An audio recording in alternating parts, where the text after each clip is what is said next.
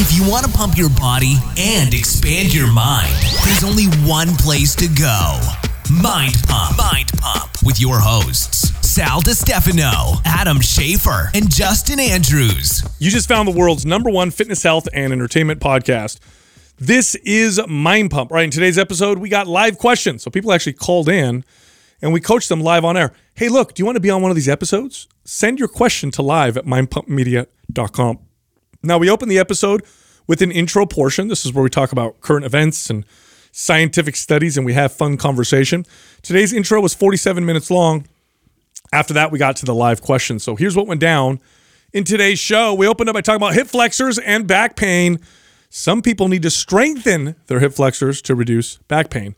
Then we talked about some of our favorite gyms that we've ever been in uh, in our entire lives. I talked about vitamin C and its effects on muscle adaptation. Uh, we talked about a home buyer report. Believe it or not, almost 20% of new homes bought were by investors. Then we talked about how Arnold is 80% vegan. What the hell does that mean? Then Justin talked about how he gave his football team Magic Spoon cereal. Magic Spoon cereal is amazing because it tastes like the cereal you ate as a kid, no sugar, high in protein, whey protein, and grain free. Okay, it's got flavors like fruity and cookies and cream and maple. It's delicious. It's good. The macros are amazing. It helps you build muscle. Go check them out. Head over to Matt to excuse me. Head over to mindpumppartners.com. Use the code mindpumping at five dollars off. Then we talked about sponsors in the wild. Actually, running into people wearing Vuori athleisure wear. This is another company we work with. Very comfortable athleisure wear. It Looks really good. Lasts a long time. The quality is incredible. You got to check them out and get 20% off. Head over to mindpumppartners.com, click on Vuori, and uh, click on their code, and you'll get 20% off your first order. Uh, then we talked about the cross country skier who froze off his tiddly bits. Then we got to the live questions. The first one was from Carly from Idaho. This person is transitioning from low reps to high rep training, but is getting really sore. What's the deal? Then we talked to Callan from Oregon. This person works out for two weeks and then is on a boat or a ship for another two weeks, wants to know how to bridge their workouts. Then we talked to Steven from Colorado. This person wants to be jacked, but also be a good mountain bike rider, wants to know how to work out. And then we talked to Damien from Ohio. They want to develop more explosive power, wants to know if Olympic lifts are the best way to do so. Also, all month long, we're running this incredible promotion. We put together what's called the Power Bundle two MAPS programs designed to build strength and build power and build muscle. So, MAP Strong is a workout program designed with Robert Oberst. He's a world's strongest man competitor. That's MAP Strong. Then we have MAPS Powerlift, which we designed with Ben Pollack. He championed powerlifter. That's a program that's powerlifting based, right? Get better at the bench press, the squat, and the deadlift. We put those programs together, and normally they would retail at $300. But with this promotion, the Power Bundle is only $79.99. In other words, get MAP Strong and MAPS Powerlift for $79.99. That's the total. Lifetime access to both programs. Go check it out. Head over to mapsmarch.com. Once again, it's M A P S M A R C H.com. T shirt time! And it's t-shirt time. Oh, shit, Doug, my favorite time of it sounds just like Adam. exactly. I was, I was practicing. Except your voice didn't crack. Ah! Yeah. We have five winners this week three from Apple Podcasts, two from Facebook. The Apple Podcast winners are Mom, Teacher, Athlete, T Nook, and Jack McKelly. And for Facebook, we have Amy Smith right, and T-Nook. Ananda Cooksey. All five of you are winners. Send the name I just read to iTunes at mindpumpmedia.com. Include your shirt size and your shipping address, and we'll get that shirt right out to you. Look, your back pain may be due to something you're not even thinking about. You may have weak hip flexors. Oh, yeah. Are you trying to call me out, Sal? I am. You know what's okay? Here's why I bring this up. So nine out of ten times, if you have a client with back pain, it's like weak core stability. Yeah. You need hip mobility, Bad something along those lines. Yeah, yeah, lots posture. of other yeah contributing factors. And what you don't typically want to do is do direct hip flexor work because their hip flexors are already tight, trying to stabilize. And direct hip flexor work tends to make back pain worse in a lot of people. yeah, However, in some cases, it, that's not the case. So I'll use uh, an example. It's personal to me, and then of course Justin, we talked about this morning. So my wife's had she's been having this back pain that's just like on and off for a while, training her core. She's working on her hip. She's doing 90 90. She's doing stability. She's like, it's so weird. I can't figure it out. I'm doing deadlifts and my back just doesn't feel right. I get this low back pain. And then our friend uh, Marlon, uh, great trainer, him and him and I were talking through DMs, and he goes, "Dude, you'll never guess." He goes, "I've been having this kind of chronic," and he's a great deadlifter, right? He's like, "I've been having this kind of chronic back pain, Yeah. and I couldn't figure out what the problem was." He goes, and then I started to do direct hip flexor work. He goes, because I thought, well, that's the only thing that's left is maybe my hip flexors are weak. And he goes, my back pain was gone. I did the same thing with Jessica. And so, like, basic, right? I have her lay on the floor and literally just lift one leg to kind of work one hip flexor and then do the same thing with the other. others. Basic work. And it took away the back pain. And then I told you about that because you've been having back pain. And Oh yeah, and it's been way too long. So it's been a few months of like just in and out, like waking up, and I'm like, do I need a new bed? Do am I not you know strengthening my core as much? I've been really focused on core strengthening, and um, it- it's just been battling it the whole time. I even moved from um, you know any kind of like barbell training to more gymnastic and rings and you know body weight style intensive training, and it actually was starting to give me a lot of relief and benefit. And then I realized you know, I was a lot more focused on leg lifts and I'm a lot more focused on, you know, more hip flexor specific type exercises where I'm like trying to strengthen and it started to really start to bring in even more relief. So it's it, it that was something I wouldn't have even thought of. What do you? Okay, so what? Um, what do you guys? What are the three of those? Marlon, Jessica, and you have in common? What do you think? It, what do you think is attributing to that uh, in for those three people, Well, or I- in general? Like who? who I think active and strong, and the hip flexors play a very vital role in stabilizing the core. Yeah. But you know, okay, Jessica did lots of direct hip work, lots of direct core work, no direct hip flexor work. She Mm-hmm. also doesn't run, you know, because we're, we're not runners. She doesn't do any of you know, like any kind of athletics that would require lots of hip flexor work. Yeah. Marlon, same thing. He does lots of that other work, and we're trained as trainers to not do direct hip flexor work unless you're training an athlete. Like if I'm training an athlete, especially sprinters, then we'll do hip flexor work. But usually you don't do it because because people use that instead of abs. is what ends up yeah, happening. absolutely. Yeah. Um, so I think that's what's in common with with with the the three of them. Like uh, same thing with like Justin. You were an athlete for a long time. You had Yeah. plenty of hip flexor. Yeah, it was never a problem. It's Yeah. literally like I don't do any cardio. I don't know if you guys have been a big influence on that on me or not, but Oh, you're just blame- just my gonna blame us? shift. Like yeah, I'm gonna bl- I'm gonna defer. Yeah, all responsibility here. Um, but yeah, I I actually like I used to do it quite frequently. I would make sure that I'm like either running or I'm doing some kind of circuit where um, you know I'm I'm definitely moving my body aggressively, uh, cardiovascularly, and I just haven't been doing it at all. And I've been sitting a lot, and you know I'm in traffic. I'm also sitting like driving home, and so it's just like, and then I'm still building, and I'm and I'm you know working on strength training, uh, but just neglecting completely any kind of activity my hip flexor. Yeah. Interesting. Yeah. So I mean, if you look at the core, uh, there's another muscle that's involved in core stability. I don't think this is an issue with with definitely not with you, which is the lower lats. Like you look at the attachment of the lower lats, and then you look at the hip flexors, and of course the core musculature and the hips. That's they're all involved in in stabilizing the lumbar spine. And so, and this is classic, right? I've had I've only had this happen a couple times with clients um, where you go down the list of the most common issues to solve an issue, to solve a, a pain problem, and you're like, okay, it's not that, it's not that, it's not that. And I've gotten there was a couple times where I got really frustrated trying to figure everything out, and then I just went down to the basics and said, what else is involved in this ish area, and then I went and worked that, and then lo and behold, you know, there it was. But Interesting. I wonder if I'd benefit from it at all. I wondered too because you're, Yeah. you know, you have anterior pelvic tilt, so our, your tendency is probably to think the opposite. Oh, hip Right. flexors are probably Right, right. That's why don't it's- work them. Yeah. But think about it this way: when do you ever train your hip flexors? Yeah. Well, I have a lot of sex. You know, a lot more than you guys probably do. So I'm sure. Sure, I'm, Yeah. getting, I'm getting some. Yeah, but you're on your back. You don't do it. Yeah, anything. exactly. You're just laying there. I'm bro. not. I'm like easy, easy, guys. just, I, We're watching in the window. I saw the video. moves. Yeah, Adam's not doing anything. What's he doing over there? no, no. Yeah, if, if would you guys if you if we were ever we were just talking about before we were on we were talking about the apocalypse right happening and stuff like that. Like, are we, we're talking about pulling money out of our accounts and all kinds of crazy shit like that. I mean, if it got really desperate, would you make sex videos for money? Huh?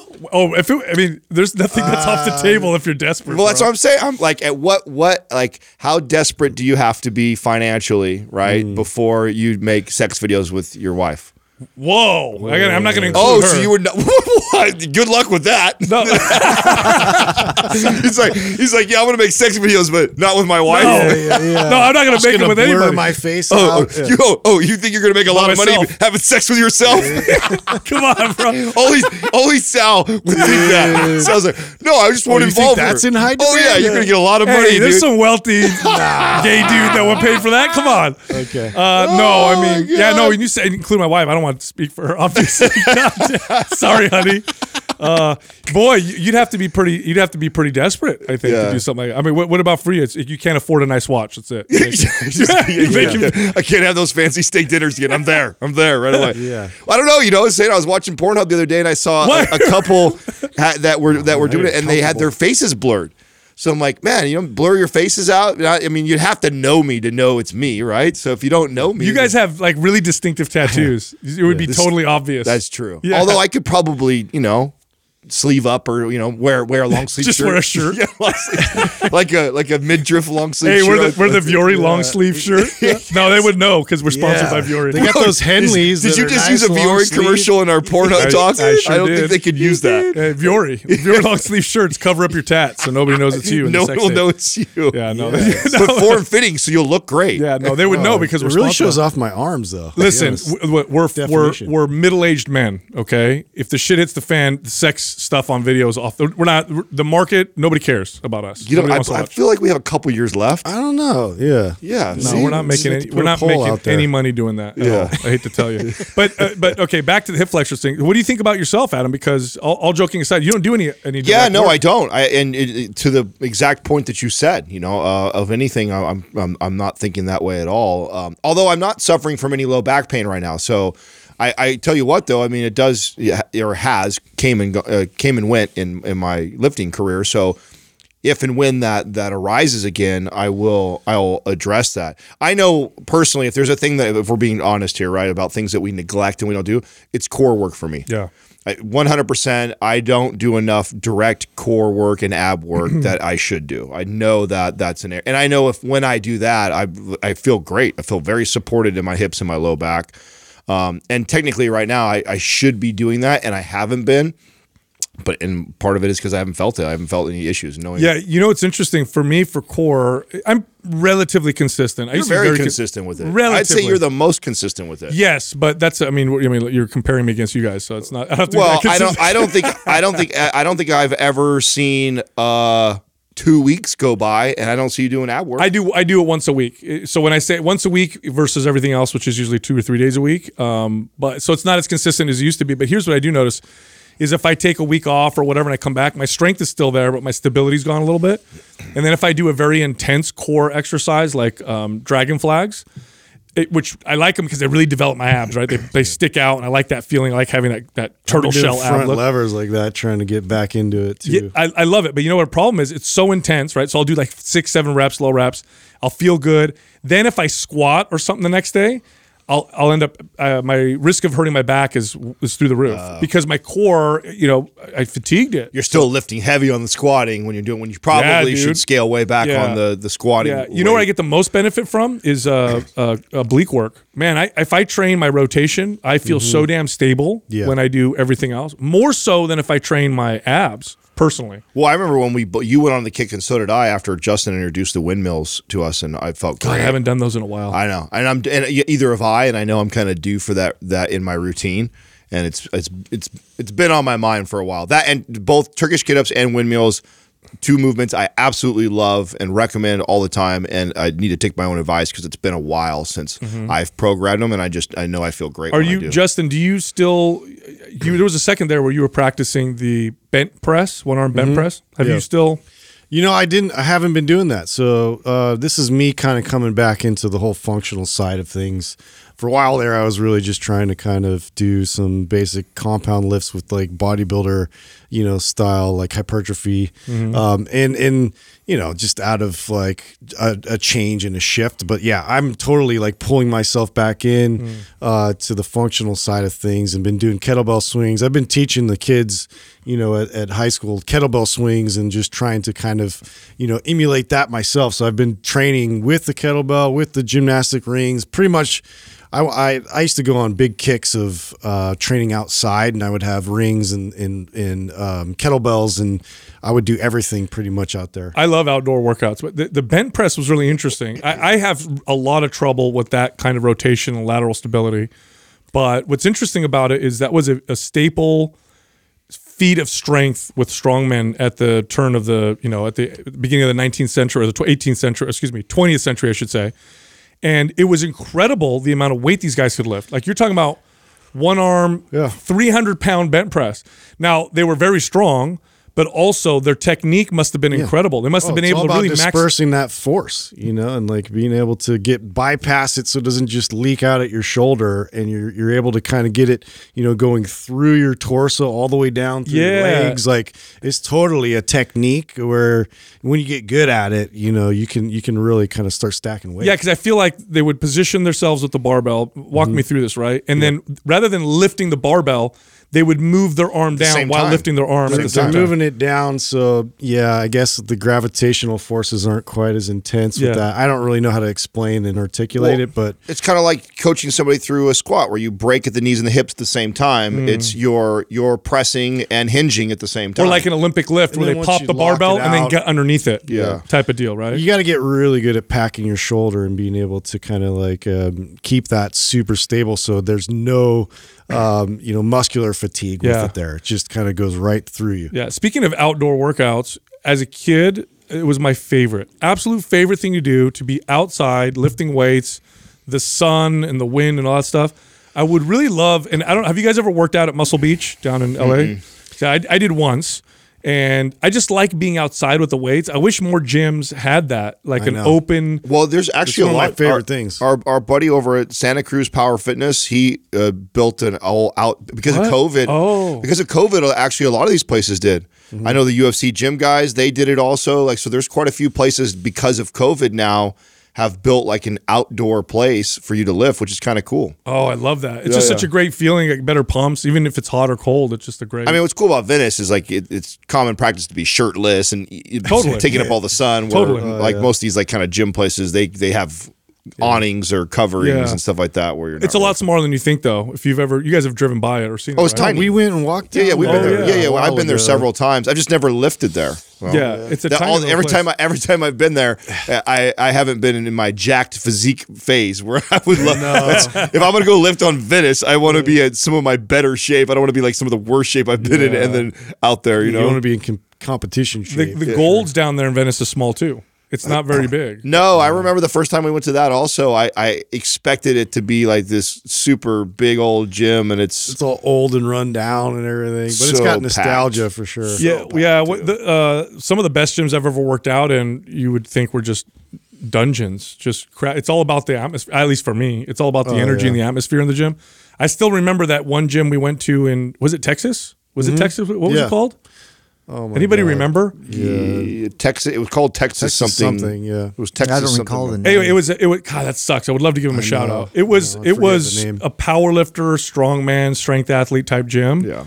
The feel in there was incredible. And then they had the outdoor area with the logs, and we were doing some carries and stuff. Big mm-hmm. Tex. Big Tex. Big Tex. We went to Big Tex, and we were going to film. We weren't even going to work out, but all of us were like, "Let's get our. Oh, we got to get in a workout. we got to do a workout." Was that It your was favorite? Would you cool. say of, we've been to a lot of gyms together? Would you say that was your favorite? I mean, I love Pekolsky's gym because his equipment I was gonna is say, see, phenomenal. That's totally me. I'm it's a bodybuilder gym. that or the Reno gym. I like a lot. I like the Reno one personally because it had really cool features for the sled, like even a, um, an uphill Yeah. um, area where you could like drag the sled up. It just had a lot of really cool athletic functional s- stuff. The thing that I liked at Pekolsky, so Pekolsky, Big Tex, is probably my two favorites. But what I liked at Pekolsky's gym is the incline that he had for dumbbells.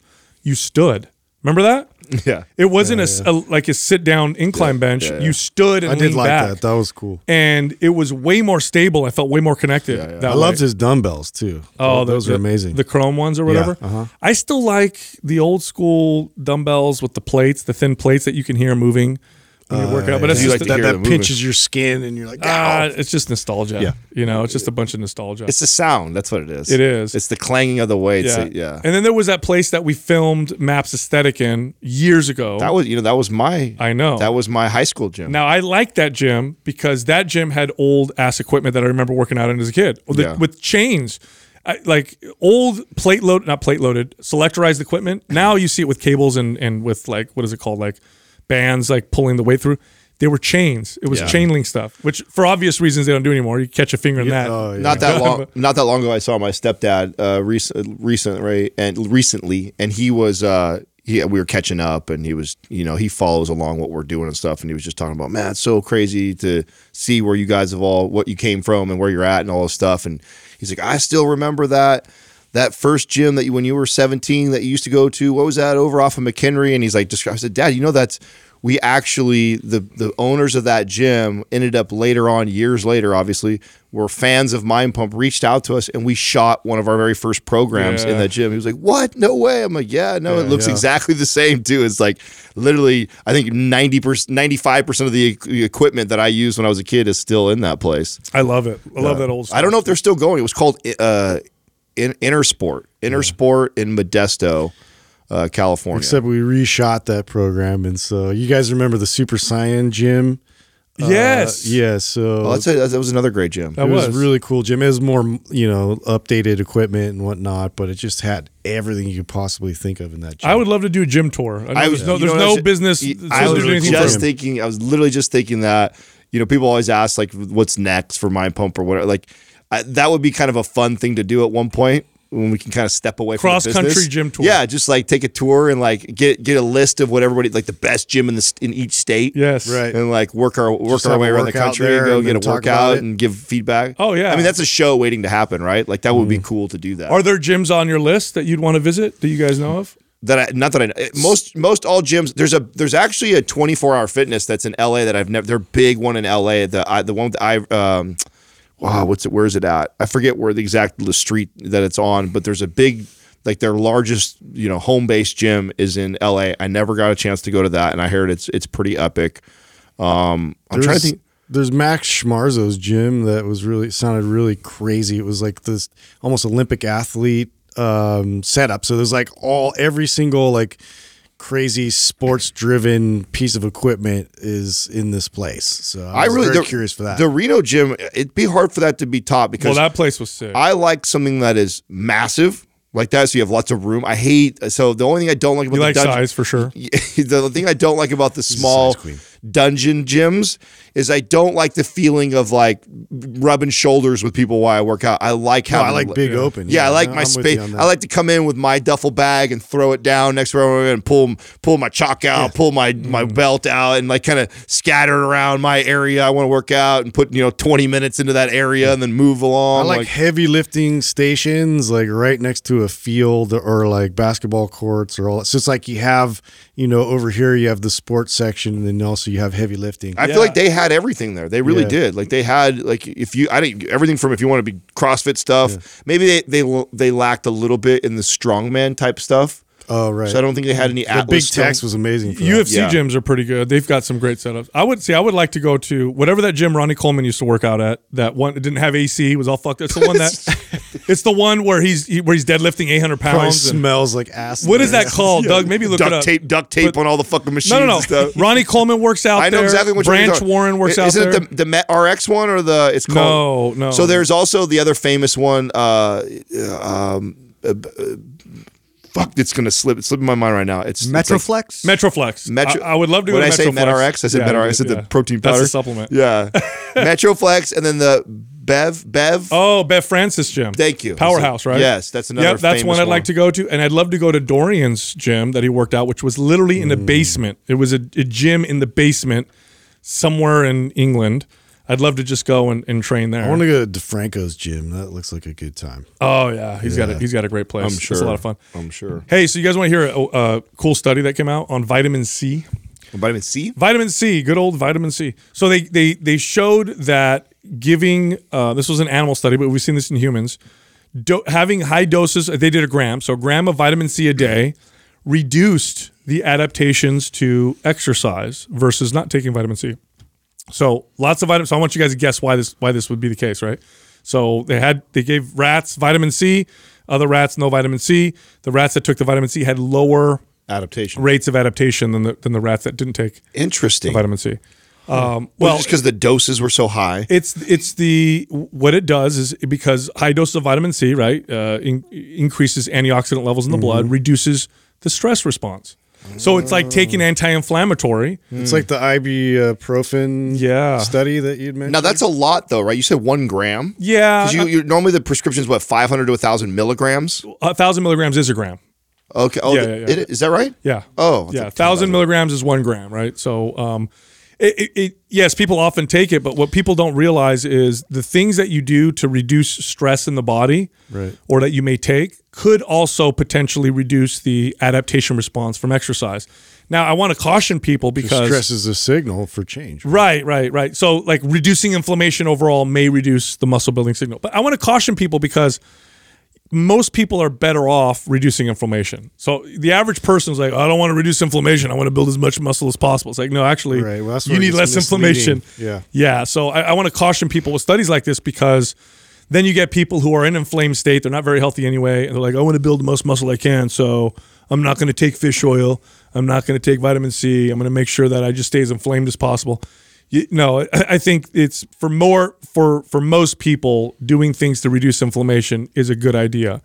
Plus, in my uh, you know opinion, reducing the muscle building signal a little bit naturally, with the trade off of having lower systemic inflammation um, and and lower rates of oxidative stress and damage, you're probably better off. You're better off anyway in the long term versus just that short term you know type of window.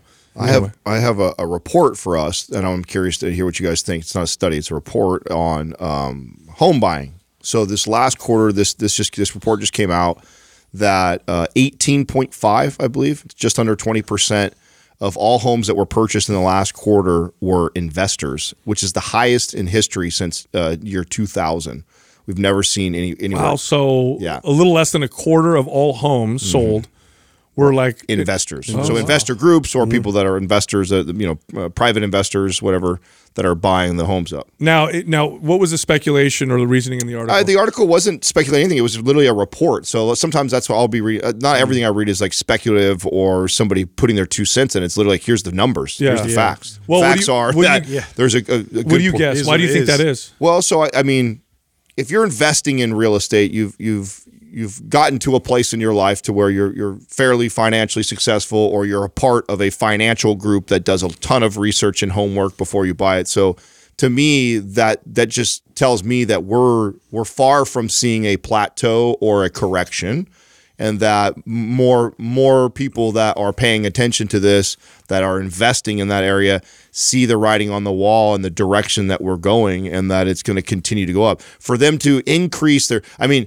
i've kind of t- tampered us a little bit and slowed down and been a little more like hesitant because i'm like it's got to be this correction that we've been talking about forever it's got to be coming soon it's going to slow up uh, yet here, m- more investors are accelerating right now than ever before. And my thought on that is just that the I think that the the end the the biggest thing that's causing this is the the lack of inventory. There's it's there's lots of different reasons why home prices are going up. You know, with loans and other other factors, right?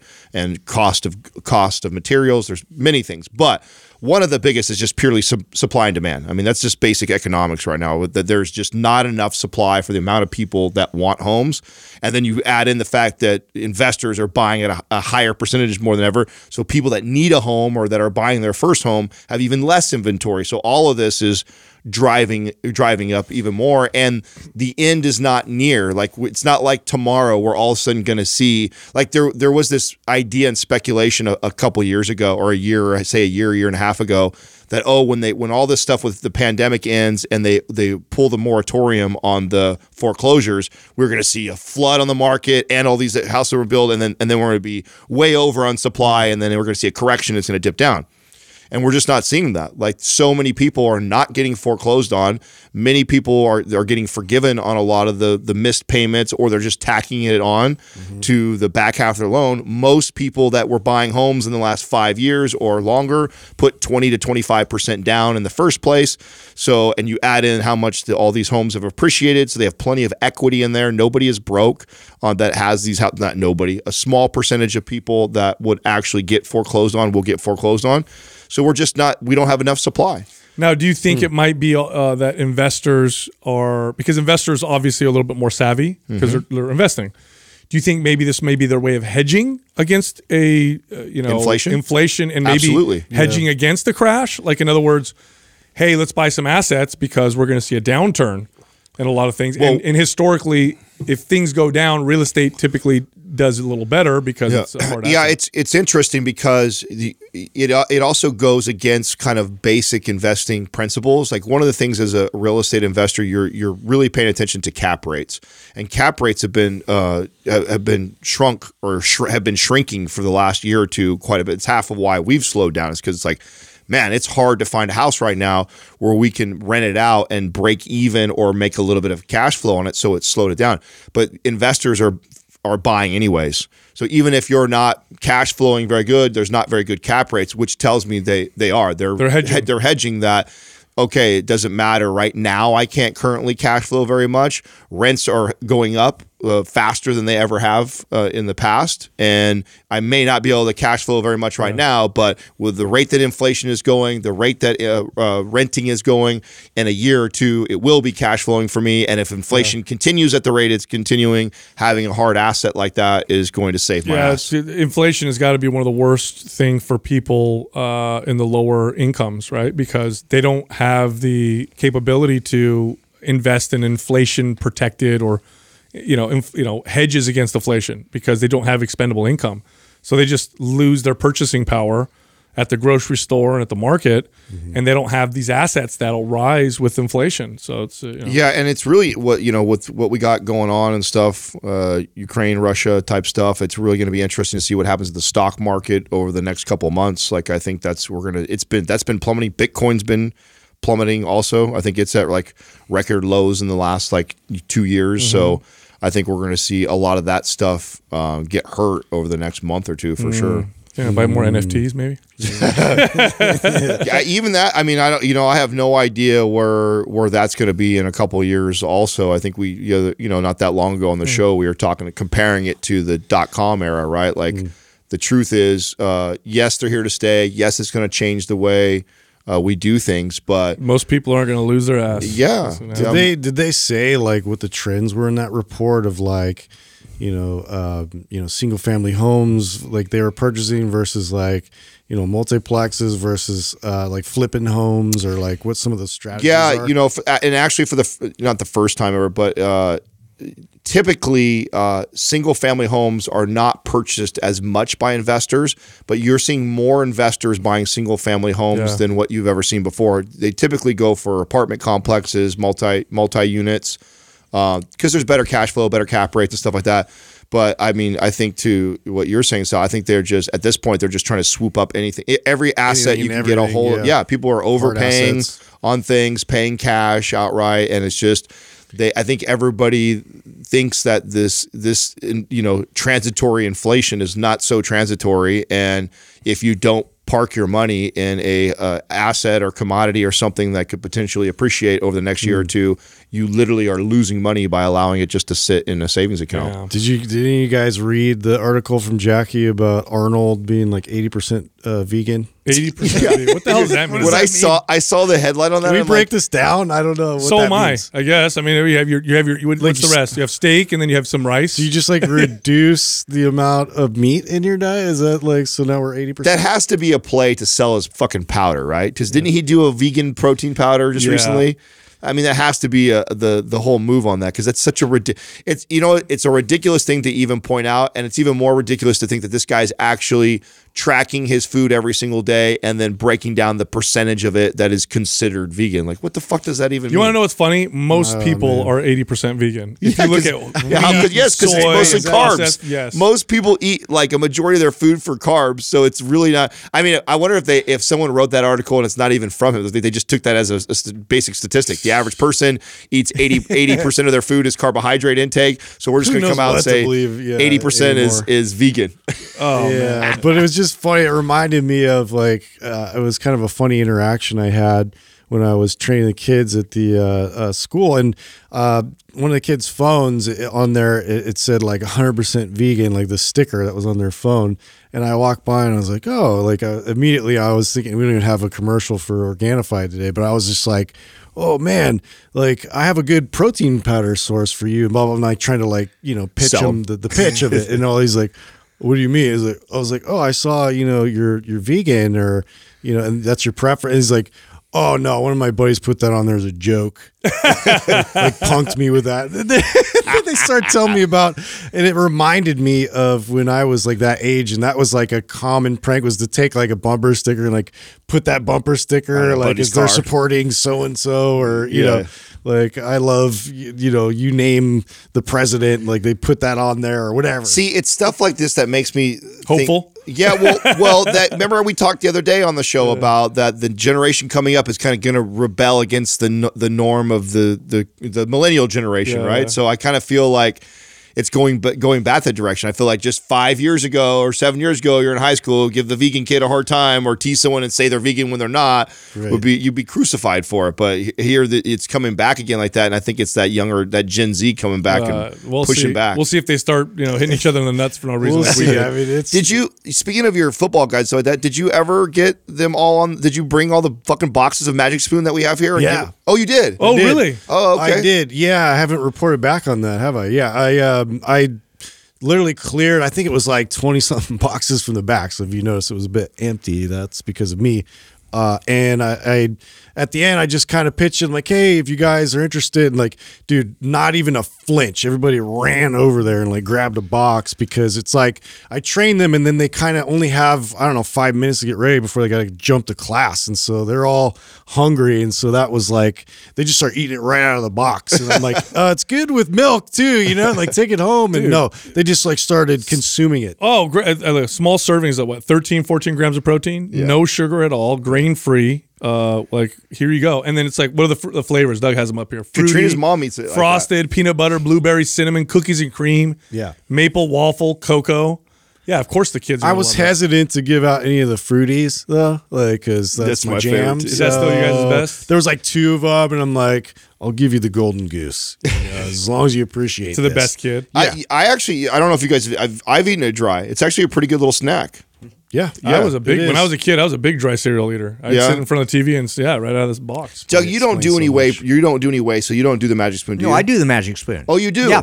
Because I was thinking, I saw you post on the stories the other day, and you were showing like you eat your carrots when you're trying to, you know, stay satiated and, and keep your mouth busy and not overeat calories. I bet Magic Spoon in a little bag would not be bad either. It's not very high calorie. You get protein with it. Doug will throw it down though. That's the problem.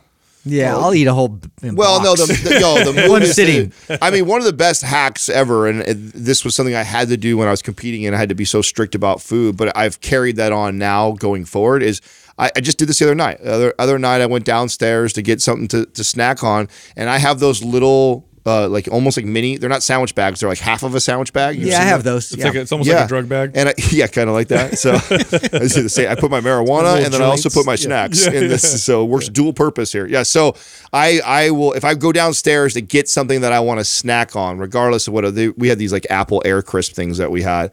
And I can. Like, they're so good. They're so light, and I know they're low calorie. I'll crush a whole bag if I watch a movie and have them.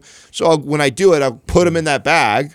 Let, let myself fill it all the way up. That's fine, and then go. And then when it's gone, it's gone. Now, Doug, you put it out there on the story. You're trying to do some like transformation thing. So now I know you're serious about this. I am serious. Well, the, the problem is the last time I did any type of transformation was maybe two or three years ago when we all did it. Yeah. Right. And It of course, I'm highly competitive. Yeah. And so I, I made it my mission to win that. Uh, but since that time, I really haven't had any motivation. And this this winter, I just kind of let things go a little too far. You know, I was eating out every every weekend, maybe once or twice, sometimes even more. Yeah. Uh, I was having a few beverages here and there that I normally didn't have. Um, and you know the, those is all my calories. Yeah, exactly. Justin has been. Come on, uh, Doug, defer. You know? so anyway, I was just consuming way more calories than I normally do, and I started putting on weight. And I hit a number that I hadn't hit for 10 years as far as my body fat was concerned as I measure across my waist. So that's how I determine, you know, Yeah. how fat am I really? Yeah. And it's always my weight measurement. So when I got done dieting down about 10 years ago, I was at a 32 inch waist when I stopped that main diet. Uh, and then I am now around 33 inches. So that is uh, Wait a minute, hold on. You went from 32 to 33. in 10 years. Yeah. That's an inch. That's nothing. Well, Dude, no, but you know- still, you know- but, but you got to realize in between that time, I went down to 28. Oh, right, right, so right, right, right. yeah, so I've I've been inching back up from 28. That was in Got it. 2014. Got it. And then every year I've gotten a little bit more okay with a little bit higher number on the waist measurement. Got it. You know who he reminds me of? There's a there's a scene. You don't watch this, I don't think. You might. Did you, do you watch uh, Marvelous Miss Maisel? Yeah. Oh, Watch Maisel, yeah. You know, the new, you know the new Maisel, season is out, right? Yeah. So new season is the new season is out. I think it's on episode three right now or whatever. That absolutely love that show. But there's a there's a scene in there that I think I can't help but think of Doug when she she she has her little notebook and she has for like 17 years consistently she takes her thigh measurement, she takes her waist, Oh, her, wow. her bust, right. and Doug like swears by that. Her as, like, mom was like obsessed with that. Yes, right? and She he- goes, Doug is yeah. like you see Doug carries his little notebook around everywhere. He still logs all his That's workouts. awesome. He logs he logs his waist measurement. So when that scene comes on, I just picture Hey, so, Doug. so carrots is that your like uh, your low calorie diet snack? That's just something to keep my mouth busy. You know, sometimes I just want to eat. Yeah. That's what all the and- models use. And uh, Carrots? Yeah, carrots and like celery. You know, the the nice thing about carrots is that they have a good crunch, so you feel like you're taking something substantial in. Yeah. But funny, when I did my story, I got some really interesting responses. Like, Because of the way your carrots look. That's why. well, they're ugly carrots, but it doesn't matter. They tasted good. Yeah. Uh, What were they, anyway- they were talking crap about your carrots? I don't know. They were none of the responses made a lot of sense to me, but they were obviously like, Sexual. They were. Oh, it's because he Oh, said maybe. keeping his mouth busy. That's why. oh, yeah, well, you maybe. said keep my mouth busy, and then you show a picture of a carrot that looks like a dick. That's why. yeah. oh, How did you not pick up on that? one, two, three, you know what? nailed I'm still innocent, you know. yeah, obviously. Doug's like, I don't even chew on it. I Yes. suck on the carrot until it goes away. to keep my mouth busy. Yeah. I'm a With I- I carrots was- that look I like was, dicks. I was all about calm down. bro. Hey, Justin won't even eat a carrot. He has to cut it in pieces. Yeah, Oh, yeah, yeah, I'm not yeah. eating this damn carrot. Oh, and if I do, nobody's gonna see me. Hey, are you the guy that won't dark. eat, are you the guy that won't eat a banana? You have to cut it. He would with never eat knife? it. Yeah, yeah. eat a banana.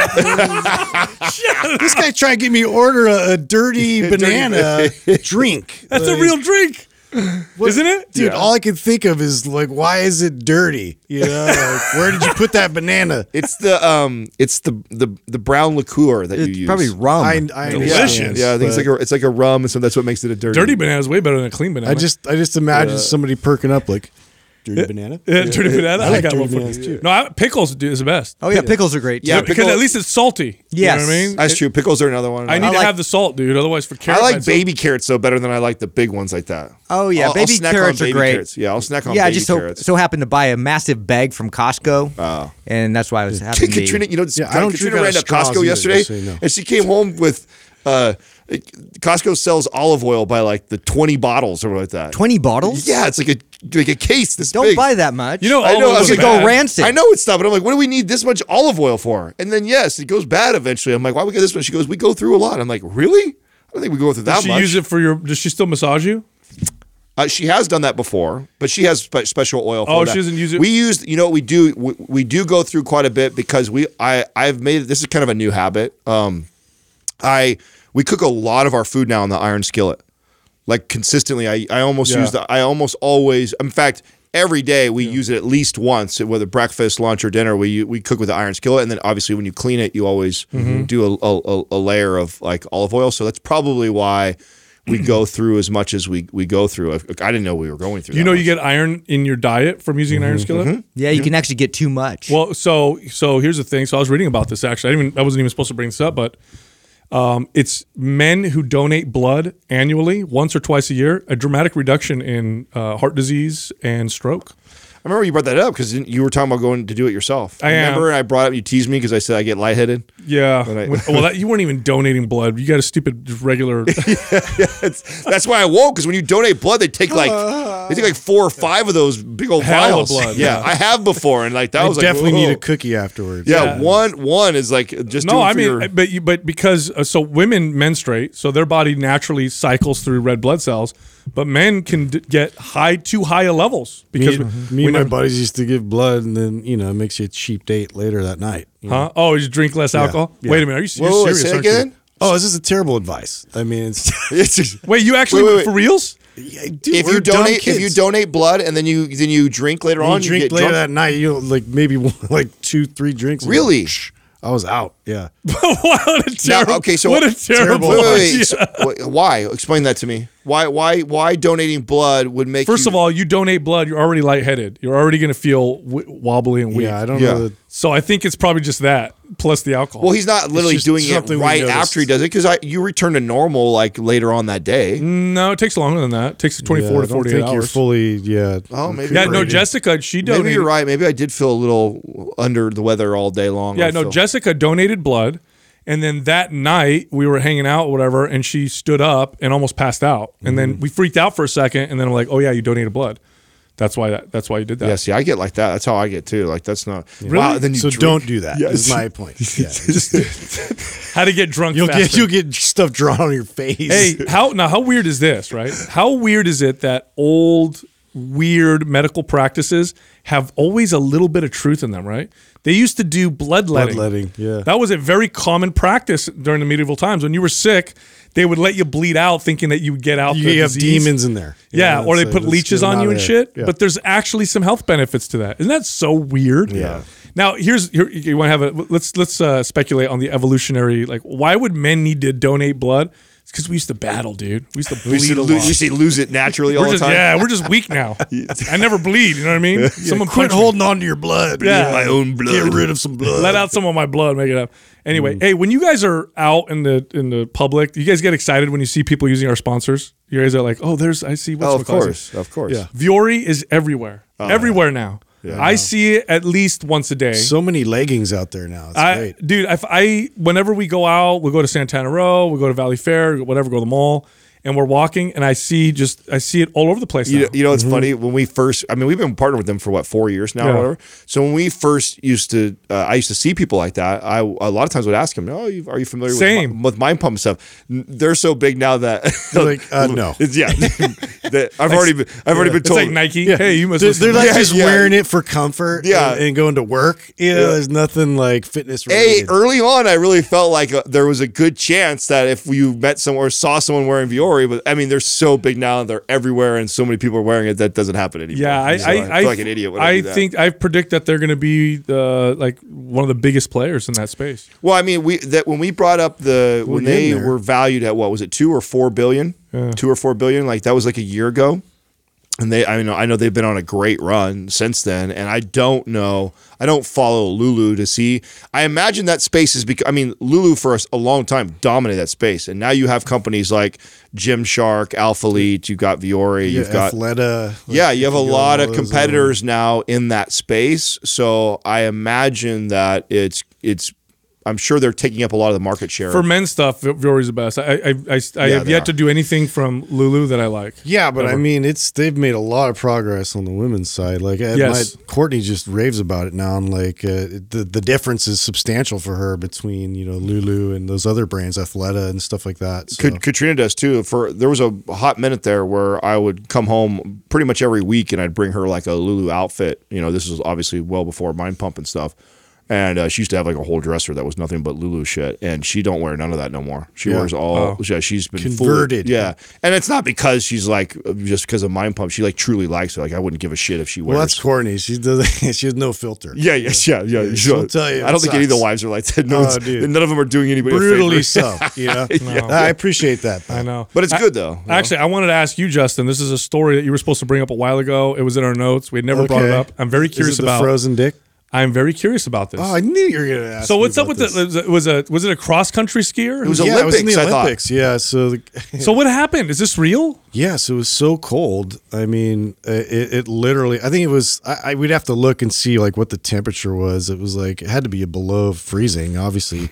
And this poor guy, uh, like his his junk literally froze. So, in order for that to happen, I would think that you kind of peed yourself, or you're so sweaty in that area, then the then then the, and it's cold, and so then it freezes. Yeah, I don't know physiologically how like specifically there. You know, I mean, you know, that's because the- like you're you're moving your limbs. That's the only way I could think it happens, right? You get all this moisture and It must water. be moisture yeah, you either you either pees his pants, and it's so like he's ice. not. Yeah, and then it turns into ice, right? Because it doesn't make sense that is just his his, his junk He, freezes. but he no. was he was because that's usually the warmest place, right? he was in the lead and he's like I'm way ahead of everybody and they saw snow he saw snowman he's like hold on a second Lead me. I got time Bro, imagine how painful that that would be. so is he he didn't it sh- he didn't shake well enough. Probably. did they oh did they Yeah. did he, does he lose it do they cut it off like what's the deal or are they able to bring it back to life I think they brought it back to life. how With uh, heat, CPR? pack- Friction. heat packs. is that what it says Uh, yeah, I'm trying to Yeah, find heat- the heat details. so if it's think you're right. frozen and you get an erection what happens does it break you probably Uh, you, you make snowmen. Uh, yeah probably you're probably not sexually aroused at all when your dick is frozen. uh, I don't know Probably it's, it's that's like asking if someone you know put your dick in a vice and then hey what do you I think happens to get a hard on? you know who you're talking to right now It's just- That's just, that's Saturday night. No, that's that's wild. So they brought it back then, huh? They just put heat packs on it. Yeah. Because I thought if something froze, that was it. Frostbite, But you I've take it heard off. of of dick related injuries before. This is a first for me. frozen. Yeah, because I've heard like you can actually break. Like, and there's been Yeah. examples of if you actually breaking your dick. Like, what are you uh, finding out over there, Doug? Tell So us. with the wind chill factor it was like minus 26 degrees. Oh, See, minus twenty six. That's insane. Uh-huh. But still, would I've felt that before Would in need some moisture or drippage or something. Going Yeah, on. I don't think it was fully frozen. Okay, it was a little bit frozen according to him. Oh, so like maybe all had, like, hyperbole. frostbite. Cool. yeah. just the head. Yeah, Yes. It just was you, ma- you managed to bring Dixon twice in Did this I? conversation. Did I well, two I times? did the first one. You did. I was like, I thought that I was pushing the limits with Doug already. I was like, you know, Doug, it's been a while since we said dick on the show. Yeah. I think I'm going to bring it in. just today. gonna It's all your guys' fault, Yeah, man. I'm I'm bring it in. And then Sal was like, wait a second, before we wrap this up, I want to talk about dick some more. Hey. I keep I keep that in my pocket if there's been too many references. You know, I'm like, oh, it's been too much. Yeah, my bad. This, Sorry, Doug. this episode will need a warning in the in the intro. Yeah. Hey, you got to check out one of the sponsors we've been with the longest, Organifi. These are performance enhancing health supplements, many of them vegan based, all organic. One of my favorites is their vegan protein. Combines multiple sources of vegan proteins to give you a good amino acid profile for maximum muscle development, recovery, and fitness. But they have other products too. They have something called Pure, which is great for cognitive function. They have a green juice, which is good for overall health, a red juice, which is great for energy, and a gold juice, which is great for relaxation. Go check this company out. Head over to mindpumppartners.com, click on Organifi, and use the code MINDPUMP for 20% off. All right, here comes the rest of the show. All right. Our first caller is Carly from Idaho. Carly, what's happening? How can we help you? Um, so, hi guys, this is so exciting. Um, I just got done with MAPS Powerlift, and I feel like, first of all, it was awesome. I was able to add like 10 to 15 pounds to my previous one rep maxes. Um, I feel really good, and I feel like my metabolism is in a magical place right now. I have been alright. like absolutely ravenous and feeding the hunger and i'm like staying super lean not you know like i feel like i look great i feel great um and so going out of Powerlift, i decided to start maps strong because i'm thinking about there's a like a local strongman competition that i'm thinking about doing in the fall Oh, rad. so I thought that would be um, a good direction to go coming out of powerlift. Um, but I just got done with the first week of strong, and I uh, have been a lot more sore than I typically am following your other programs. I've done several in the past, um, and I'm just wondering if because I'm I'm going from phase three of powerlift where like I'm never doing more than three reps in a set to phase one of strong, which is 15 to 20 reps. Yeah. Yeah. And I'm wondering if the soreness I'm experiencing is something that I should just push through initially, um, or if I should reduce volume maybe by knocking a set off of each exercise for maybe the first couple weeks and then scale up um, to the way it's programmed. I basically am trying to figure out how to preserve the awesome place my metabolism is in. Yeah. Okay. So how far into strong are you? I am today will be the first day of week two. Oh, okay. This is totally normal. So when you move from really low reps to high reps, soreness is very common. It's like it's like being your first day in the gym. That It was a is. dramatic It's- shift, and it's not like that the other way around. You go from really high reps to low reps, and it feels different. You might feel in your joints a little bit, but you don't get really sore. Soreness from the high reps after low reps is actually quite common. You're only in week two. Uh, everything you said your metabolism's good. You're strong. I I say you're probably okay. Now, if you feel like you're overtrained, so besides the soreness, if you're like having trouble sleeping, if you're noticing other aches and pains, if you're noticing an intolerance to heat or cold, libido crash, like really weird fatigue. In that case, I would say let's reduce some of the volume. The other thing you could do is just reduce the intensity a little bit. So now I'm assuming the work sessions are where you're feeling most of this. Is that correct?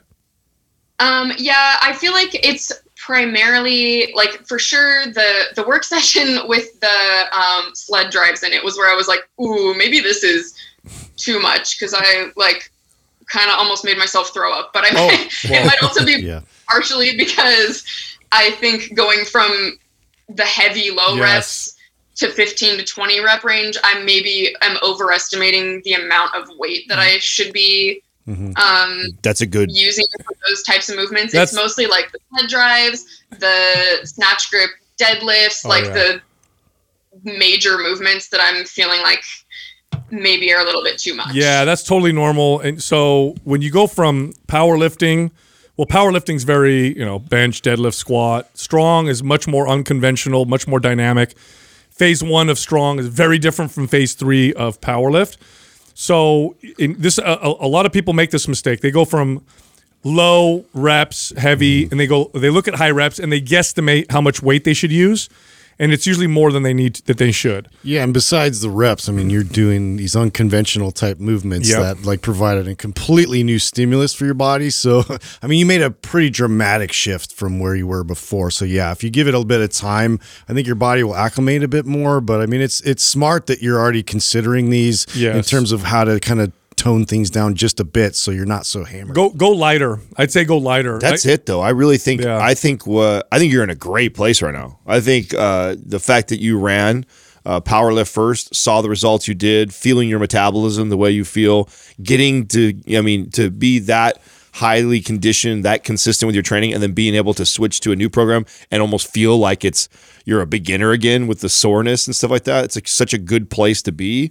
And all things considering, with the metabolism going good, feeling good about your body, you're in a great place. You probably just stacked on a little more weight for 15 to 20 reps than you probably should have. And I think simply Totally. adjusting that a little bit, you're you're probably going to be just fine, and you're doing really good. Totally. I mean, to give you an example, like if I did, I'll, I'll just use some arbitrary number. I'll use like numbers that I would use, right? So let's say I'm going really heavy, low reps with squats. Let's say I'm doing uh, sets of three with, uh, let's say 400 pounds, right? So I'm doing sets of three with 400 pounds. And then I'm like, I'm going to switch to 15 reps, okay? I'm going to go down to like 200, like uh, literally half of the weight. And, and not because the weight is too heavy per se, but I start doing sets of 15 reps after my body's acclimated to doing sets of three. By the time I get, and you, I'm sure you experienced this, by the time you get to the second or third set, oh my God, it is like I am dying. I feel like I'm going to throw up. It feels like cardio. Yeah, and so you, you got to go lighter than you think, and then slowly ramp it up as the weeks go on. But you only completed one week, so now you're in week two. By the by the end of the second week, your body will start to feel a lot better. And the third week should start to feel really good. Yeah. And just as you start to feel really good, we transition you to a new phase. Yeah, yeah. but it, it sounds like you went. A, Evil. it sounds like you went a little too heavy, especially like snatch grip, deadlifts, and the high pulls. Go lighter than you think because they're really challenging. They're really, really challenging on the body. Okay. Yeah. Okay, good to know. I just wanted to make sure I wasn't because I know you guys talk about like if it feel like do the least amount Yeah. to Yes. get the most amount of change, and I didn't want to overdo it and mess myself up with this magical place that I'm in right now. no, yeah, I would go just a, go lighter. Yep. Go- just go lighter and enjoy the different feel. It's obviously a different feel, right? When you're powerlifting, it's a different feel than when you're doing these these higher reps. And that's look at that's strongman training, right? When we wrote the program, I mean, when you look at it, you know, I mean, you're looking into strongman competitions. You definitely need to be strong, but you need to have strength, stamina too. It's And not just to move heavyweight. Yeah, is different. It's, it's totally different. Well, and you know, speaking of phase one of strong, one of the things I would I would do too is whatever like I would reduce the weight significantly. Whatever number I think I'm going to do, I would go even lower than that. And then while I'm going through the 15 to 20 reps, if it, it just seems too light when I get to reps 12, 13, I'd slow the reps down. Slow the reps down or get a little pause in there and like and and challenge myself that way. So throw a little bit of isometrics in there within the reps to, you know, fatigue the muscle a little bit more without you having to load the bar more. Um, that's what I would recommend. So I'd recommend going significantly lighter and then just kind of focus more on the technique uh, of the exercise. You're going to get really good shoulder, back, and butt development. That program is excellent for the posterior chain of the shoulders. So if those are areas you want to focus on, you're going to enjoy the program. Absolutely. I'm so excited. Thank you guys so much. Yeah, thanks for calling in. Thanks All for right. Yeah, and that just so happens to be uh, it, it, we're, we're this is during, we're doing that promotion right with both programs, Doug. Yes. So this just so happens to be our our promo for the month is Map Strong plus Maps Powerlift. It's our Such a power bundle. great combo to go. Oh, it's it's incredible. They're complementary. Yeah. You know, but because one's called strong and one's called powerlift, people think that they're very similar. They're not, but they're extremely complementary. And strong, you know, powerlift was popular right out the gates because people like powerlift. They're familiar with the bench press, the deadlift, and the squat. Strong was one of those programs that we really had to sell hard on the podcast because a lot of people are like, well, it's strongman training. I don't know if I want. It became a favorite. People do it and they, they love the way it affects their body. It's a lot of fun. It's actually one of my, it's my favorite non-traditional resistance training program that we have. Uh, but yeah, it's you go from low reps to high reps. Y- It's Yeah. it's way different, dude. You got to go way lighter than you think and feel it out. By the, by this, it takes like two to three weeks before you can really push the weight with those reps. Strong really comes out of the gates too, uh, like, like crazy. So I mean, that doesn't surprise me that she'd have that kind of response like the first week. Well, I would say that w- w- Strong is probably our most unconventional program of all programs. It has the most unconventional exercises in it. Pretty close. I mean, I would- OCR is real unconventional too, but Yeah, yeah, pretty close. I would It's I would say it's up there. If it's not the, it's one of Yeah, the most, yeah. and then powerlift for sure is the most basic. Very conventional. You're literally doing yeah the most basic you know four or five movements in the whole program. So talk, it's such a great you know contrast to it. So such a good program to run back back to back. Really proud of our marketing team for actually putting that together. We didn't even tell them to do that. I thought that was great. Finally, Our next caller is Callan from Oregon. Callan, what's happening? How can we help you? Hey, how's it going, guys? Um, All first of all, obviously, just want to say thank you so much for everything you've done for everyone in this industry um, and me. Um, I used to drive to San Francisco from Coos Bay, which is an eight-hour drive, uh, almost three times a week. Wow. So 16 hours, uh, quite a bit. So you guys saved my life for a lot of that. So Oh, cool. I appreciate it. Awesome. Sorry about Adam. Yeah, we're all sorry.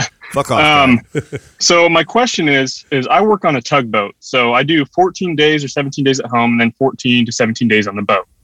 Um, I have uh, anabolic, I have performance, I have aesthetic, and I have Map Split and Maps Anywhere. So I bought a lot of you guys' programs. However, they're three month programs and usually in adaptation phases, hence Maps. Um, so how can I follow a program like anabolic, for example, and get through maybe four or five foundational workouts and then get on a boat that I have extremely limited space and not a lot of access to equipment to um, and still follow it? Does that three month program become a six month program? Or can I use maps anywhere It's a bridge. kind of instead of that? Yeah, dude, dude, you hit the nail on the head. That's the one. I would go. Let's say you're in phase one of Maps Anabolic, and you do like two weeks of ma- phase one. Then you're off on the on the boat. I would do Maps Anywhere while I'm on the boat. Then when you come back, you would jump back into MAPS anabolic either right where you left off or maybe halfway, like maybe the, the week that you ended, maybe start halfway through that week and go back into it. And you're just going to use Okay. MAPS anywhere as a bridge every time you're on the boat, and that should be great. Do you have anywhere where you could set up a, a TRX? That's or exactly like a what I was thinking. I, I, I don't. I, I thought about doing that. There's a small spot on the boat, but then I have to drill into it to uh, to put something like that, and then we'd have to get a new uh, certification. So I can't do that. good. Yeah. Okay. that that that cancels out my uh, input. Yeah, no, that's Yeah. it, man. You bridge with maps anywhere. I mean, that's one of the main reasons why we designed that program. Obviously, we designed it for people without equipment, but then we also designed it for people who travel because we train. You know, we train a lot of executives in the in the Bay Area as trainers, and I would do this for clients all the time. You know, I had clients that worked for you know big tech companies like Apple, and they travel and they'd be gone for you know every month they'd be gone for a week or two. And so what I would do is I would give them workouts to do in their hotel room, and then they'd come back and we would just jump right in to where we left off. It is different, but it's actually pretty cool. In fact, I if someone's watching this right now and they don't travel, experiment with this. It's a lot of fun. It changes things up, and some people do better uh, bridging their program with a body weight program. I would actually say a lot more. Here, I after I saw that study, we brought. I don't know if Callan, if you watched or listened to the episode where we talked about this study. Um, I believe I saw it first when Layne posted about it. I think Sal had read it somewhere else before. Um, but they did a study on a, a, a group of people that were training, right, or two groups of people that were training. One group was training every single day, basically consistently for I think six months. I think is what it was. Yeah. And then the other group, uh, every third week they took a week off. So basically, Okay. every month they were taking a whole week off of no training. And at the end of the six month study, the the group, the the both groups saw the same amount of progress. So you know you're comparing someone who doesn't miss any training for six months versus the person who misses a whole week every single month actually progress just as far as the everyday group. So there's tremendous value in actually having either a complete week off or switching it to kind of like a little more recovery or like focusing on body weight training like you're still going to be stimulating the muscle. I actually think it'll be great uh, uh, complement to running like an anabolic program when you're back home. And if you're actually good and consistent with it, I bet you'd see great progress that way. Yeah, Totally. So one thought just crossed my mind. Like, so you have a door though. Um, it's not the right kind of. It's a uh, waterproof, water sealed door. Oh, okay. Um, then they have to be water sealed at all times. So if, if I put anything in You're there to killing me, do dude. something like that, Killing it me. becomes yeah, Okay. Justin's Yeah, trying to sink a the liability. boat. Um, so, okay, so on like I think two two or three podcasts ago, you guys talked about if you knew a client was going to have an extended period away, that you might just hammer them that week because you knew they were going to recover. Is that like could I look at doing something like MAPS PED for the two weeks and then doing maybe a mobility focused stuff while I'm at work? Because I can do yoga and I can do things like that. But yeah, but no. Okay, the only way that I would let you do that if you were a client of mine is if we worked up to that much volume. Otherwise, you're not Okay. getting the real benefits, Yeah. of right? If we yeah, that, I just swapped from split to anabolic because I found myself, you know, I haven't worked out in a while. I just had a, we have I have four kids, just had another one, just built a house. Ah, So I'm coming You're a off busy guy. Yeah, thanks. Just coming off of nine months of not working out, so I didn't want to introduce that much volume right Yeah, away. So I yeah. swapped back to I. I only do that if the person's not going to work out when they're gone, and if they're already training at a very high uh, volume. yeah, exactly. That's the most the most important part is that is that if you if like let's say you, this was like a a vacation or a once this wasn't like part of your lifestyle where you kind of go on this boat all the time, and you and I had been training together for a whole year. And I had I had worked you through the like you know anabolic performance aesthetic split, and then you're about to take off. I'm like, all right, let's ramp you all the way up to PED. Let's get after the intensity, really get you for the last couple weeks, and then we're gonna you know rest recover while you're gone. That's where I would do that. I would never take you from you know you know not training for nine months, barely getting back into it, and then throw you at PD. Your body is going to be trying to recover the whole goddamn time. It's not going to get any real progression from that, and that's just that's not going to set you up for success. What you're doing is is the right thing. It's the smart move. It was smart for you to go back to anabolic. Mm-hmm. Follow that all the way up until boat time on the boat. Do your best to get maps anywhere in as consistently as you can, and then when you come back, resume where you were on the Just program keep sending the signal to and body. yeah, and I think you know, Okay. what, and and really honestly, at this point, I like depending on what your goals are, right? Obviously, uh, you're not trying to do like a powerlifting meet or something crazy. But if you're just trying to stay healthy, fit, and strong, you're gonna get that. You, just, you know, do your best to eat well and not like an asshole while you're while you're on the boat, and and stay. Yeah, it's hard. Yeah, I'm sure. and honestly, that is so. Be, being real, that that's what will do the most damage or set you back the furthest. Is you know the combination of being very sedentary and then also eating like an asshole. Like try and and and stay as as physically active as you can by using anywhere, and and be honest with yourself when you don't. Um, those are the days you need to probably scale back on the eating and not allow yourself to go overboard. So, no pun Yeah. intended. Are you are you when you guys are on the on the boat? Are you at on sh- at shore too, or do you stay on the boat the whole time? How's that work? So we we just work out of the Columbia River in Portland, and I think you've been in Portland before. So um, there is a couple times where it's shore, but it's so short lived, and it's just like because I work from example midnight till six in the morning, have six hours off, and then I work noon till eight o'clock at night or six o'clock at night. So my rest is broken up, which is terrible. And then you just spend if you have any extra time, you just try to recover. Damn, this, Sweet. guy's, this guy's manly as hell. He works on Yeah. a tugboat, Yeah. got four kids, built a house. hey, and honestly, like uh, uh, shit done. now, now that I know that, um, if again, if you're a client of mine, uh, I'm giving you anywhere, so you have those tools. But then I'm actually telling you, listen to your body as you're going through this, because there's going to be probably some days where you're fucking burnt. I can only imagine you're probably pretty active anyway at work, right? Yeah, I walk around twenty seven thousand steps a day at work. yeah, Oh yeah, yeah, yeah. yeah. Maps Anywhere's So, perfect. Quite a bit. Maps Anywhere's perfect, Okay. and then listen to your body, like Adam said. So take time off if you need it. Okay, uh, two two real small questions. Well, one I need. I know you guys are sellers, so I'll get to that second. But first, when, I'm not sure if you can see me, but when is this Map Squaw shirt coming back? Because it's the best shirt you guys have ever had. Oh, that's yeah. a good question. I don't know. Uh, Savannah Doug can, can only see Uh, it. is that the bird one on it? it? is the bird. Yes, okay. oh, it's eagle with the bird barbell. barbell. You might want to save that. That's a, that's a collector's now. yeah, I don't know. I gonna- know it's amazing. We're gonna make an NFT out of it. It's gonna be worth millions. So hang on to it. okay, and then second, so my wife, uh, she's seven months postpartum now, and I'm she has a friend that does the the split body workouts, but she can only go with her like two or three times a month. And I'm trying. We have a full road garage gym, and I'm trying to convince her to do maybe a map starter or a maps resistance.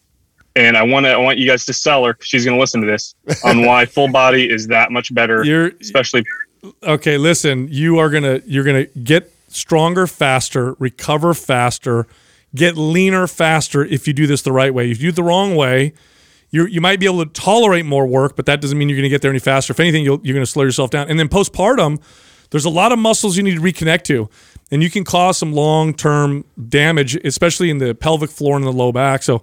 Map starter would be ideal. And it doesn't mean because you're starting with map starter that you get to where you want any slower. If anything, you get there any faster because it's the more appropriate way to train. So trust me on this. I've trained many, many women postpartum. And if you do it the right way, the progress is amazing. If you overdo it, it's like, forget about it. Here's my pitch for you for Map Starter. We're gonna give it to you for free. If you don't take Oh, advantage, if you, if you don't take advantage of it, I'm gonna charge your husband double for it. So here- there's, there's, there's my pitch. I'm gonna bill his ass. So we're gonna send it. We're gonna send it to you for free. It's like the best program for you to follow after having a baby. Follow it, stick to it, trust the process. We know what we're doing. If you don't follow it, you don't stick to it, you don't use it. I'm gonna bill your husband. Yeah. Hey, congratulations on the new go. baby. yeah. Thank you. Hey, Justin, keep the Star Wars real, man. Love right. you, uh, buddy. Yeah, use the force. Thanks, guys. Awesome. See you later. Right? As if he couldn't get any cooler with Justin, right? He's like, I Wow, built, I like I this built a house. I work on a tugboat. Justin's like, wow. Yeah, this is a man. I like Star Wars. I saw the semi happening over there. What? Super, Superman crush going on over doesn't. After the show's over, he's like, what's No, his it's, it's, contact? it's a high five, Adam. There's no I semis. saw Adam. it. That's what you call it? Yeah, yeah. Okay, a high noon. High five with no hands? Yeah, this is a high noon. Yeah, I saw No. I saw him peeking over there for his, his contact info. No, I, tell you what, dude. Hey, I tell you what, Damn man. it, you guys. I, I, you know, even if you don't travel, doing like a, a phase of a maps program, then doing like a couple weeks of anywhere, and then doing a phase of maps, and then a couple weeks of anywhere, that is a great approach. Long term, great results. I don't care if you travel or not.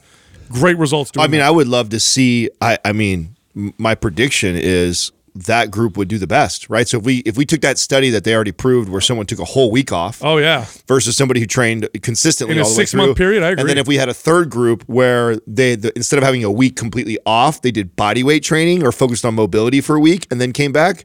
I bet you 100%. I bet you that group beats everybody. Our next caller is Steven from Colorado. Hey, what's up, Steven? How can we help you? Hey, what's up, guys? Um, Sal, what's up, man? Fellow Siciliano Americano here. Ah, good for you. Good stuff. Hey, uh, guys, thanks for the great show, great content. Um, I want to support the channel now and and uh, pay for a program, but let me tell you where I'm at. Um, 38 years old, 190 pounds. Um, been training mostly aesthetic training for like the last 20 years, but um, got into mountain biking like like five years ago. But like think like downhill mountain biking, not like the wearing spandex and doing 30 mile rides. Like the cool, like the cool mountain biking style. Is what you're saying. Well, so there's like there's a lot of like static holds and quick bursts, Yeah. but um, there's a lot of fitness too, though. But based on your advice, I've been bulking and trying to like flip the met- metabolism for the last two months. So like been doing PPL and uh, trigger sessions. Um, but for like the full two years before that, I was like full body plyo circuit hit training and mountain biking. So like two shows ago, you completely described me overtraining, too much cortisol, No. couldn't cut a stubborn like five to 10 pounds of fat. Yeah. So mountain bike season is coming up. Um, I want to be fast as hell, but I want to keep my, my T up there. Um, and I, and I would like to be yoked too. So should I go with like a maps performance for the start of the season in a couple months or like just go like that traditional mountain bike training and kind of like return to like a bulking routine after a, a few months of that? How many how many days how many days a week will you be training with the mountain bike when that season starts?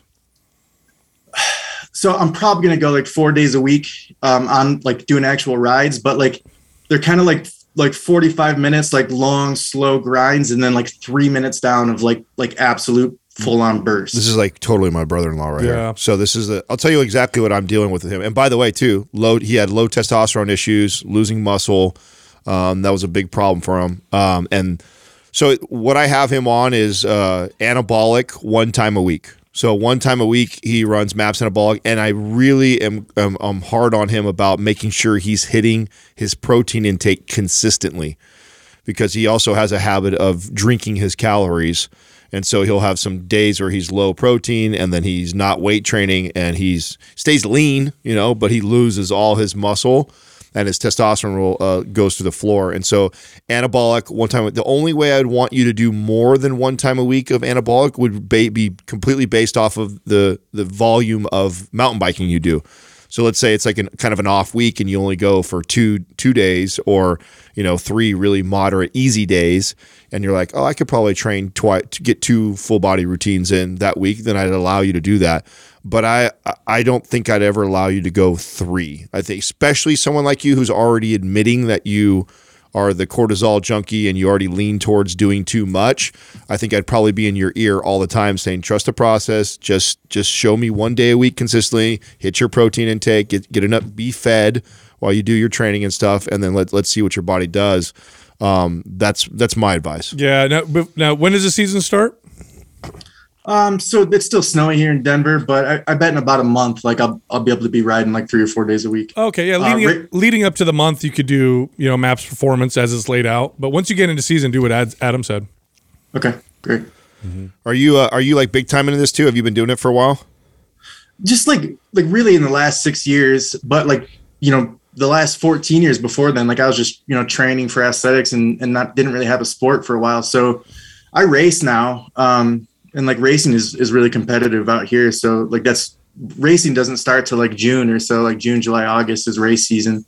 Um, but even even among like from March to like December, it's like it's still very competitive, like competitive. I want I want to whip my boys' asses like every time I'm out. You dude, you, Um, you sound just like my brother. Yeah. I just It's- you'll have to you'll, you'll have to look him up on Instagram. He's TVR IS me. So T TVR is me, all one word. His name's Tom, and uh, he uh, he's hardcore into it. Always, he's got some buddies that are actually Red Bull athletes, sponsored athletes, and but yeah, he's like the he's normal tech guy and has a, another life, but he gets really passionate about the stuff. They all link up and travel and do this shit. So Yeah. Yeah, no, Steven, Also- go go maps performance leading up to the season, and then one maps anabolic workout a week while you're doing the you're in season.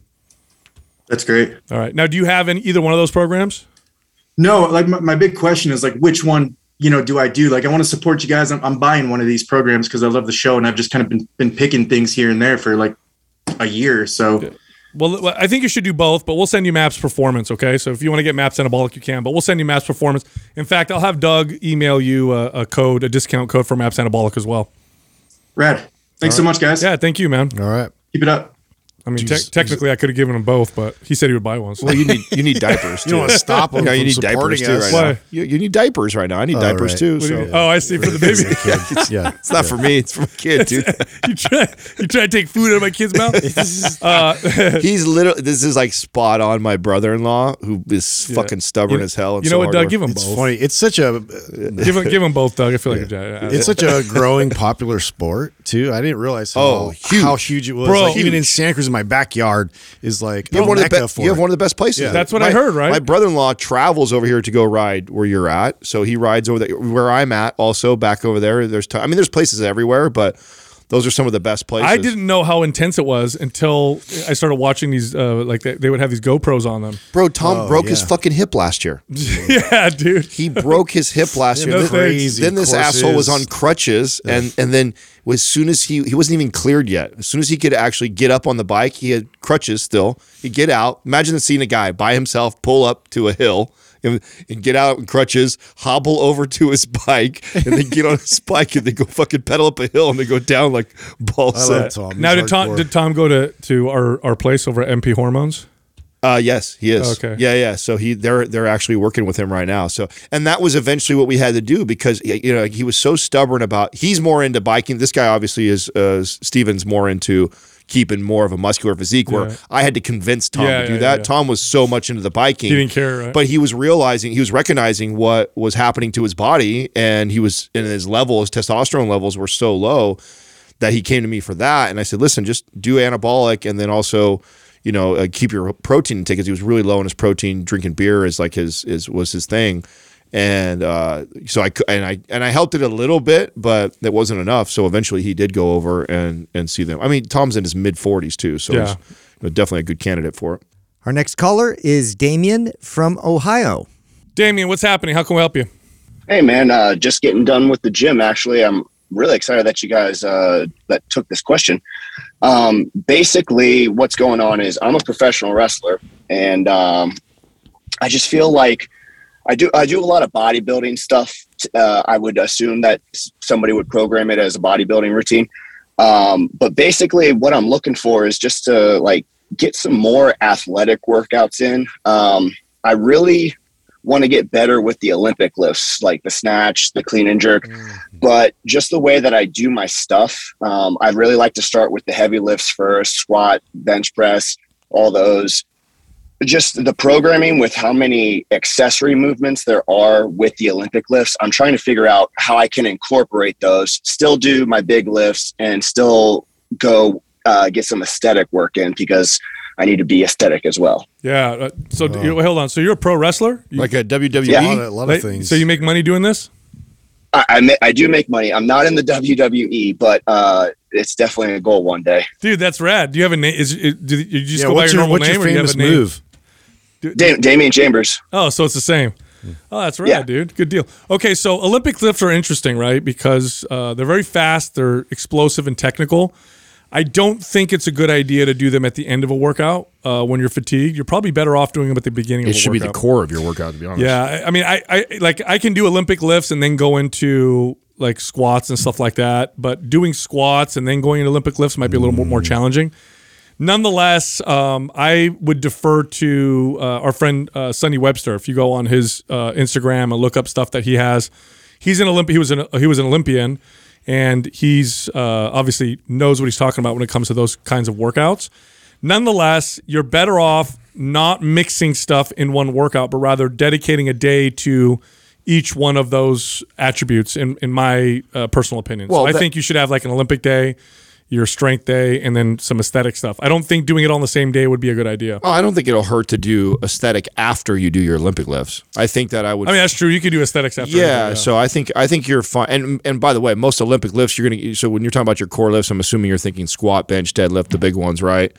Um, Yeah. you're in Olympic lifts. You're going to get a lot of that, right? So you're you're that would replace like I mean, if you're you're doing like a, a snatch or overhead press, I mean, it's it's like a squat or like an overhead press, right? So you're you're getting you're getting those movements in there.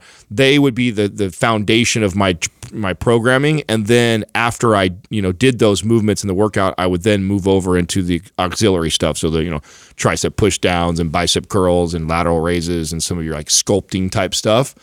So, uh, Yeah. and I think Sal's advice is great. I think that uh, Sonny Webster, we've we've been this has been on the agenda for a long time for us to actually write Yeah. an Olympic lifting. I know it's just a bummer we don't have that to defer you to, but yeah, he has great content. We've actually been trying to align with him with that. Yeah, so I would I would actually uh, get one of his programs and then I would modify it a little bit because you also are you know because you're on stage or on camera and video and stuff like that, so you care about how you look. Uh, not just how you perform. So I would use his programming as like your base, and then I would, you know, maybe cut out a few things or bring, you know, scale back a little bit on probably the volume he's programming, and then add in all the kind of I auxiliary mean, stuff. uh, to be honest, too, though, even in Maps Performance, we have like high pulls, and so you could replace that with like cleans Yeah. and snatch and you know jerk, and uh, you can you could throw in some Olympic lifts. Uh, the way that we programmed, you know, high pulls within the structure of the foundational uh, workouts, and so it, it kind of does accomplish a lot of what you're describing in terms of trying to maintain aesthetics, but also keep that high level functional strength and and, and mobility and movement. Um, so if in terms of like a broad stroke kind of training guide, like I think that's going to accomplish your needs the best from what we have. Uh, but uh, like for what the, they're not saying anything that I disagree with. Uh, I would definitely split it up. So if you if you wanted to really focus in on Olympic lifts, I would replace those big uh, compound lifts with those that day uh, specifically, and then do uh, you know your compound lifts another day and kind of split it up throughout the week. the challenge I'm having right now with like kind of wrapping my brain with giving you something more specific is I, I if I'm hearing you correctly, I feel like you really care about how you look because you're an on stage type of athlete, right? So you, you got to look cool, right? You got to look the part while you're out there. But then personally, Right. you, you also would like to, you know, get pretty good at some of these Olympic lifts. The only problem that with that and trying to complement a program for that is Olympic lifting is such a high skill uh, that you need to be focused on at the beginning of your workout, and it should be the primary focus. It's not. It's a, it's such. This is actually one of the bones we have to pick with CrossFit is they you know they kind of just throw it in there in these circuits and these crazy routines, and it, it is such a high skill thing that it deserves the attention to be just focused on by itself. Let me ask you this: like, what's your motivation with them? Because like you can accomplish a lot of that, e- you know, Yeah. even with triple extension and all that from just box jumps and also like kettlebell swings. You're going to get a lot of like you know hinging power Yeah, from that as is well. Is it the power that you want, or is it specifically you want to get good at those Olympic lifts? Yeah, it's de- it's definitely the power aspect. I, Mm-hmm. f- I feel like being more explosive can definitely help out in the Oh, ring. okay. Oh, well- well, that changes things. I, I wouldn't. Yeah, Yeah, I you- would you don't need to go- Olympic lifts. Yeah, you don't need to go super complex Olympic lifts to get that. You can do that with good plyo training. Maps Performance has and got yeah, it. Maps Performance, dude. Do you have Maps Performance? I, I don't. Dude, we'll send Yeah, that to you. let's- let's That one you of the that. phases is power, and we put in there power movements ex- to to improve explosive power. But we took out or we didn't put in Olympic lifts specifically because Olympic lifts are so complex that And by the time risk. yeah by the time you get good at them, it takes a while to get good at them before you start to derive the power benefits. Right? You got to really get good at the technique. They're very complex. Instead, we put things like high pulls and movements with uh, kettlebells jumps, and box jumps. swings, yeah, yeah. you're going to get explosive stuff just from that without having to wait for that that learning curve of the you know of the super complex Olympic lifts. So we'll send that to you, Damien. No, that would be great, guys. And, Thank and you so much. by the way, that doesn't mean you can't also because I do know that Sonny has some cool stuff. Because part of like like a, a really good Olympic coach, he won't even let you touch a bar for like probably the first few weeks to a Yeah, month. it's, it's like a broomstick. You have like a broomstick. So there's nothing that says you can't follow a MAPS performance. So you get the power, you get all the things you're looking for. You're also going to get aesthetics training that program, which is really perfect for you. But then in the back of your mind, you're like, I also want to get good at doing some of these things. There's nothing wrong with you doing a lot of the, you know, broomstick work where you're just working on technique on some of your off days or, you know, at the end of a session where it's going to be so easy because you're doing a broomstick Yeah. that all it is is about form and technique.